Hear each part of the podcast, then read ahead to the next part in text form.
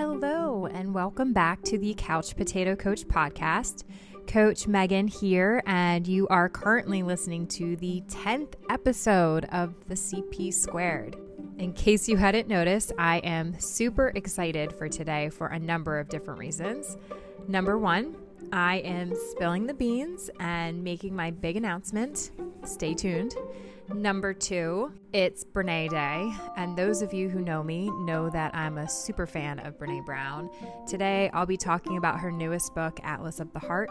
I'm so excited to dive into the content with you. It's everything that's needed in our society right now. Number three, my podcast hit over 150 listens, and that feels like a lot to me, although in the greater scheme of things, it's probably not. Today's episode puts me in the double digits. According to a study by Amplify Media, 64% of podcasts available have fewer than 10 episodes. So this feels like an accomplishment worth celebrating a bit.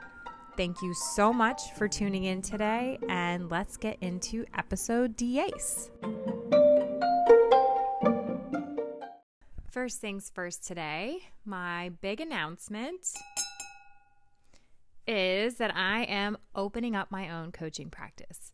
It's called the Couch Potato Coach LLC, and you can check out all the details on my website, couchpotatocoachllc.com. That's couchpotatocoachllc.com. And just a a quick sidebar here. I can't help myself. For anyone who thought that this was going to be a pregnancy announcement after I've already had two children and told everyone who knows me that our family is complete, um, women can have big announcements that have nothing to do with children. Just going to put that out there. I'll be honest, this is terrifying. I have I have always wanted to own my own business and coaching feels like the thing I was made for but it has still been hard to take this step and actually do it. I really like guarantees in life. I like knowing exactly what to expect. This road is filled with uncertainty, and I have to learn all of this new stuff, and there's just no guarantee that I'm going to be successful. I'm going to be vulnerable and tell you what scares me the most about doing this, even though I really don't want to. But again, if I'm asking you guys to deal with the complicated, messy middle, then I have to be willing to model it myself. So here goes. I have been afraid to tell people about getting my coaching certification and starting my own business because I'm afraid people will laugh at me. I know how that sounds. Some to my face, which has happened, but mostly safely behind my back. Partly because life coaches in general don't have the best reputation and it's just not a profession that generally commands respect, but partly because of me personally. I have taken on many twists and turns in my life, and that has earned me a bit of a reputation for being a flake. So there is some truth to that. I have joined CrossFit and I quit. I have sold real estate and I quit. I have been a vegetarian and I quit. I have joined Beachbody and quit. I have managed apartment communities and quit. I have decided I wanted to get my master's in social work and completed one year before I quit. And halfway through the color guard season of my 11th grade, I quit. And along each and every single one of these new ventures, I have loudly proclaimed that this is it. This is the one, and now you can take me seriously. I'm not doing that again. I'm not asking you to take me seriously. And if you heard me say that I'm starting my own life coaching business and your first instinct was to laugh, then I do actually get that. I accept some of the responsibility for that response because of who I have been in the past. However, I believe I learned something from each of those twists and turns, and that brought me to where I am now. It took me this long to establish my identity because of all of the things I had to unlearn. I learned to do and say things that went against my values in order to be safe.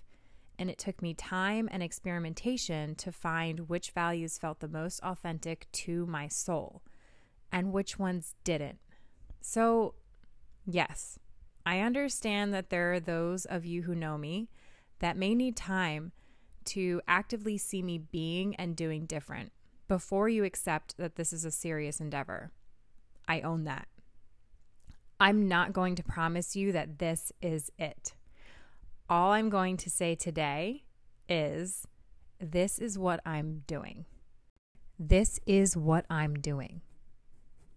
Coaching is the thing that fills me the most. And I'm filled with wonder about the human condition, what makes us tick biologically and emotionally, and how they are both explainable, unexplainable, and hopelessly intertwined.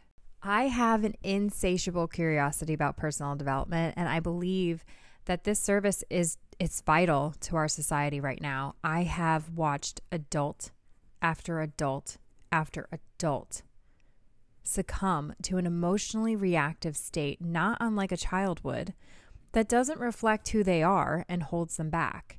And I'm not being critical. It's not their fault. They were never taught anything different, and neither was I. I had to seek out the information for myself and learn how to process my emotions in a way that worked with me. I have a compulsive curiosity when it comes to this stuff, and I just cannot let it go. I've been actively seeking out information and learning more about this stuff for the better part of 17 years now. And there's a rule out there that researchers believe it takes at least 10,000 hours to master something. So let me break that down. If you wanted to become the master of something in one year, you would have to practice it for just over 27 hours a day. Not possible. To achieve mastery in five years, you would have to practice a little over five hours every single day.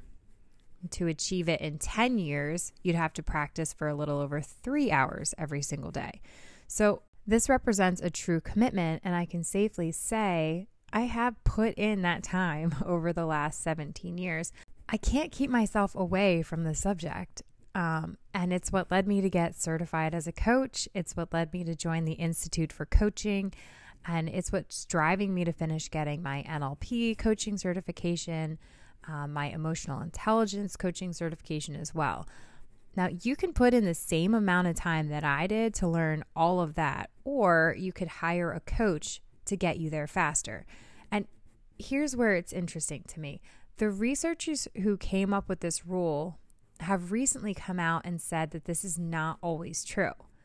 You also have to take into account the quality of their teacher. So, a musician could be outplayed by someone who practiced less but had a higher quality teacher who showed them just what to focus on at a key learning moment in their practice. All I want to do as a coach is allow you to get to that place that reduces your overall suffering and allows you to fill your days with more of what brings you joy and fulfillment. There's only one resource that we have that is finite, and that is time. And I believe that if we all spend our time fulfilling our life's purpose, then our entire world would see progress in a much shorter time frame than if we keep repeating the same decisions that keep us feeling blah, feeling stuck, feeling trapped, feeling like something is missing. Let's give that shit up. So here I am my business is called Couch Potato Coach LLC, as I've already mentioned, and I am ready to find out if I'm any good at this, which leads me to my offering. I am offering three free coaching sessions in exchange for honest feedback for three people. Now, I'm not going to be using this feedback to publish on any site. This is purely to help me refine my process as I get things up and running. If you're interested in a free coaching session, then just respond to the question link right in the podcast. Or you can go to my website, couchpotatocoachllc.com, and fill out the contact me form, and I'll get in touch with you that way. You can DM the Couch Potato Coach on Instagram if you prefer that method. Or most of you that are listening to my podcast know me personally, so just shoot me a text or give me a call. This will all be completely confidential. I will not be coming on the podcast next month telling everyone your secrets. Um, I know there's still a stigma around reaching out for help, and you may view this as an admission of some sort of deficit or character weakness. I would just like to point out that the research shows it takes confidence and healthy boundaries in order to ask for help. And research also shows that if you ask for help, you get where you want to go faster. I mean, there's no stigma in athletes having a coach, celebrities have coaches. I think it's time for the average person to allow themselves the same privilege. Now, I could literally keep talking about coaching for another three hours, but lucky for you, I'm going to move on now. If you're interested in a free coaching session, please reach out and I will be happy to provide you with all the details. Okay, on to Brene's new book, Atlas of the Heart. If you have never heard of Brene Brown before, then you live under a rock. Um, no, clearly you've listened to my podcast before because I'm fairly certain I mention her in every episode at least once. Um, she is a shame researcher based in Texas and my personal hero. Her work is so moving and essential to what our society is experiencing right now. She delves unashamed right into that messy middle, the gray areas of life that can be hard to define. The complicated situations that shouldn't be reduced to a sentence in a meme. I just, I love her work. And you can listen to her work on one of her podcasts. She hosts two, one called Dare to Lead and the other called Unlocking Us. They are both absolutely fantastic. She has a few books out The Gifts of Imperfection, Dare to Lead, and her newest one, Atlas of the Heart. You can learn all about her and tune into her podcast through her website, BreneBrown.com. Atlas of the Heart reads to me like a textbook would. Uh, I found it to be considerably different than her other books. It's it's very straightforward and in, like an informative manual on the 87 most essential emotions within the human experience.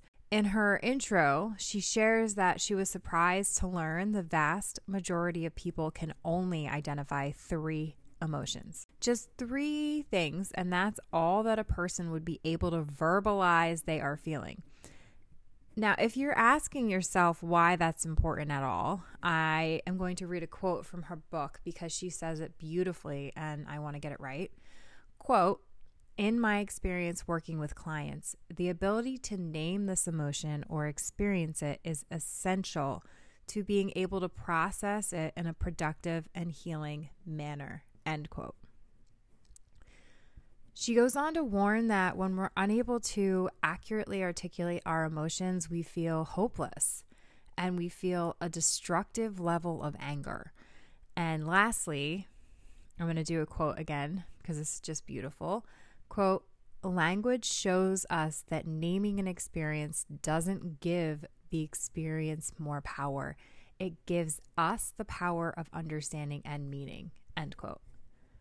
In order to stop feeling so alone and hopeless, or that destructive level of anger that's so intense and causing issues in all of your relationships, she's provided this framework of sorts to help us understand how to identify what emotion we're feeling. And from there, we can learn whatever it is that our body is trying to tell us, move away from being stuck in this loop of inarticulation. I find that Brene talks about this concept a lot in her podcast, Unlocking Us. So if you really want to deep dive into the cost of incorrectly identifying what emotion you're experiencing, then feel free to head over and take a listen. You will not regret it. She's incredible um, as I've been reading through the book, I realize I don't use the vast majority of these emotions to describe how I'm feeling on a regular basis.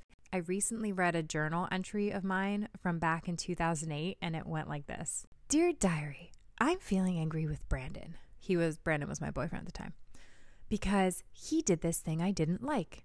I didn't want to be labeled as that girl, so I just shrugged it off and I had a good time at the party with him. He never knew I was mad at all. I'm so proud of how mature I acted. So that was Friday's entry, okay? And then this is what Sunday's diary entry read Dear Diary, got drunk at a party and got mad at Brandon for putting ice in my cup when he should have remembered how much I hate ice. We've been together three whole months and have had many talks about how much I cannot stand ice in my drinks.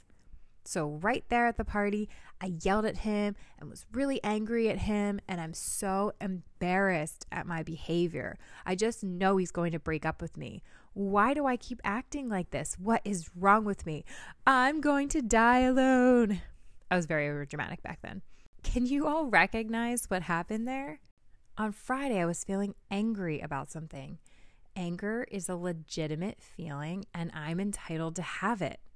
If I had known better, I would have asked myself a few questions about the feeling since our feelings are data and they're there for a reason.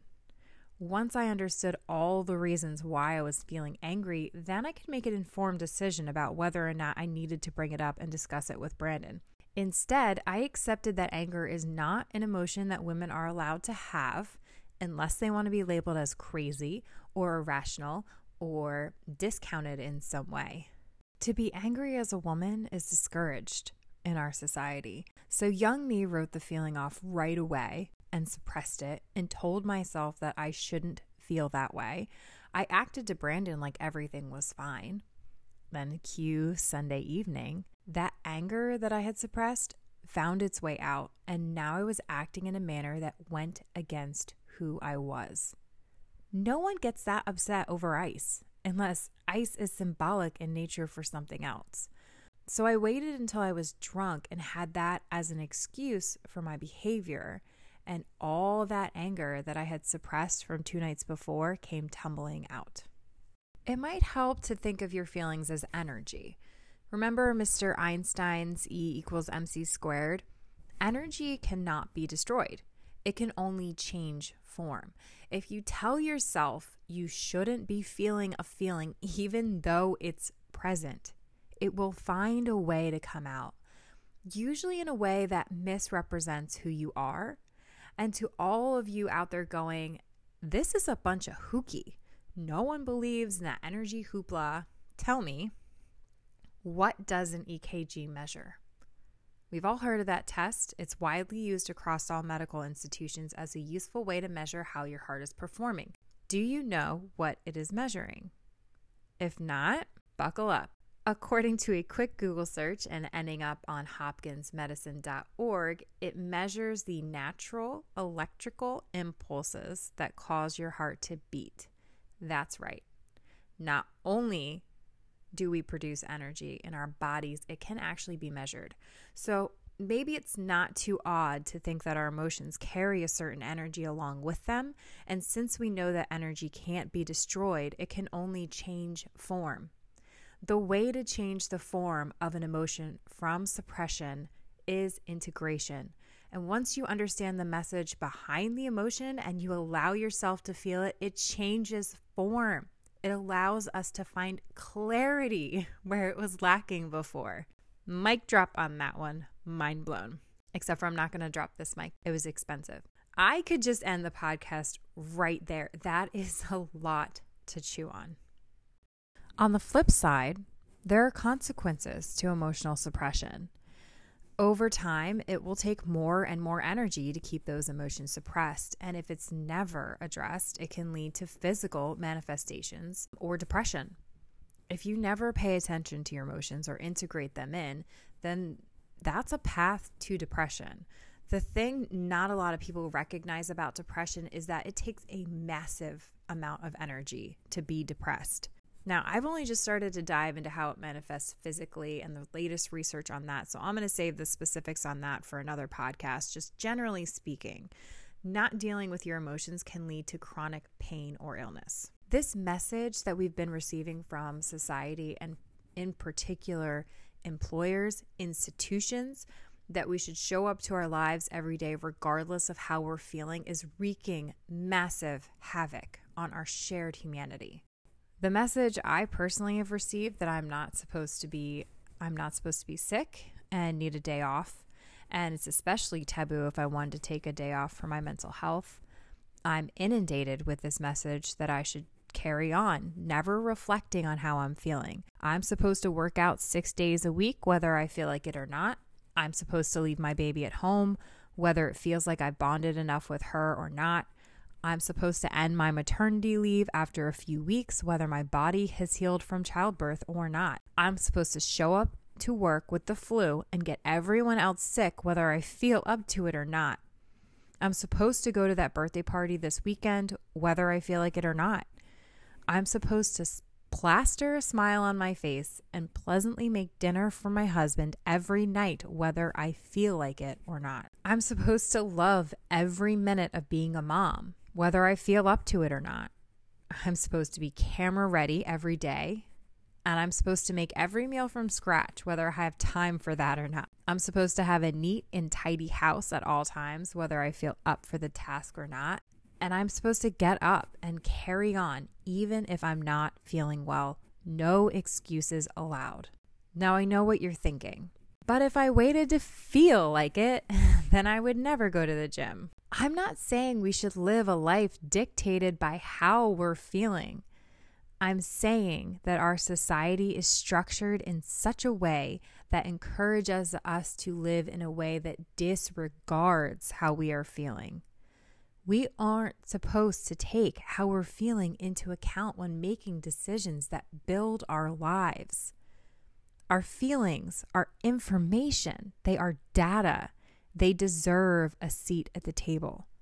Either you tell yourself you shouldn't feel what you are feeling and you show up fake to the people you care about, to the job you care about, or you wait until Sunday night and you get mad about the ice and you act in a way that's incongruent with who you are, with who you want to be.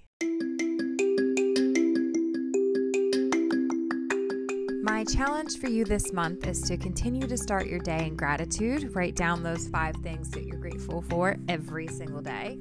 And second, spend some time asking yourself how you are feeling. If you're only able to identify when you're feeling mad, glad, or sad, then find some time to stop and really feel that emotion and see if there's something else behind it so if you feel mad, ask yourself if it is really anger that you're experiencing or if it was disappointment. Could it have been resentment or fear or jealousy? And if you're saying that you're feeling glad, make the distinction to ask yourself if it's curiosity or wonder or joy. Brene identifies 87 emotions that we all feel on a regular basis as humans. And we've got to do better when it comes to naming what we're feeling so we can move that energy into integration and understanding.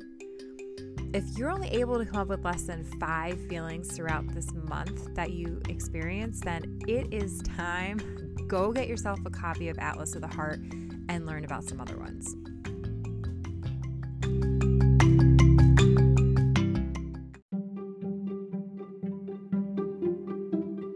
That's a wrap on episode 10 of the Couch Potato Coach. Thank you so much for listening. I have been surprised and delighted to see so many people tuning in to listen. Um, it's not a responsibility that I take lightly, and I'll continue to make sure that the content is the best I can make it. I hope to see you all back here for episode 11 next month. As always, I do this more than anything else so that you can come here listen to my voice, and know that you are not alone.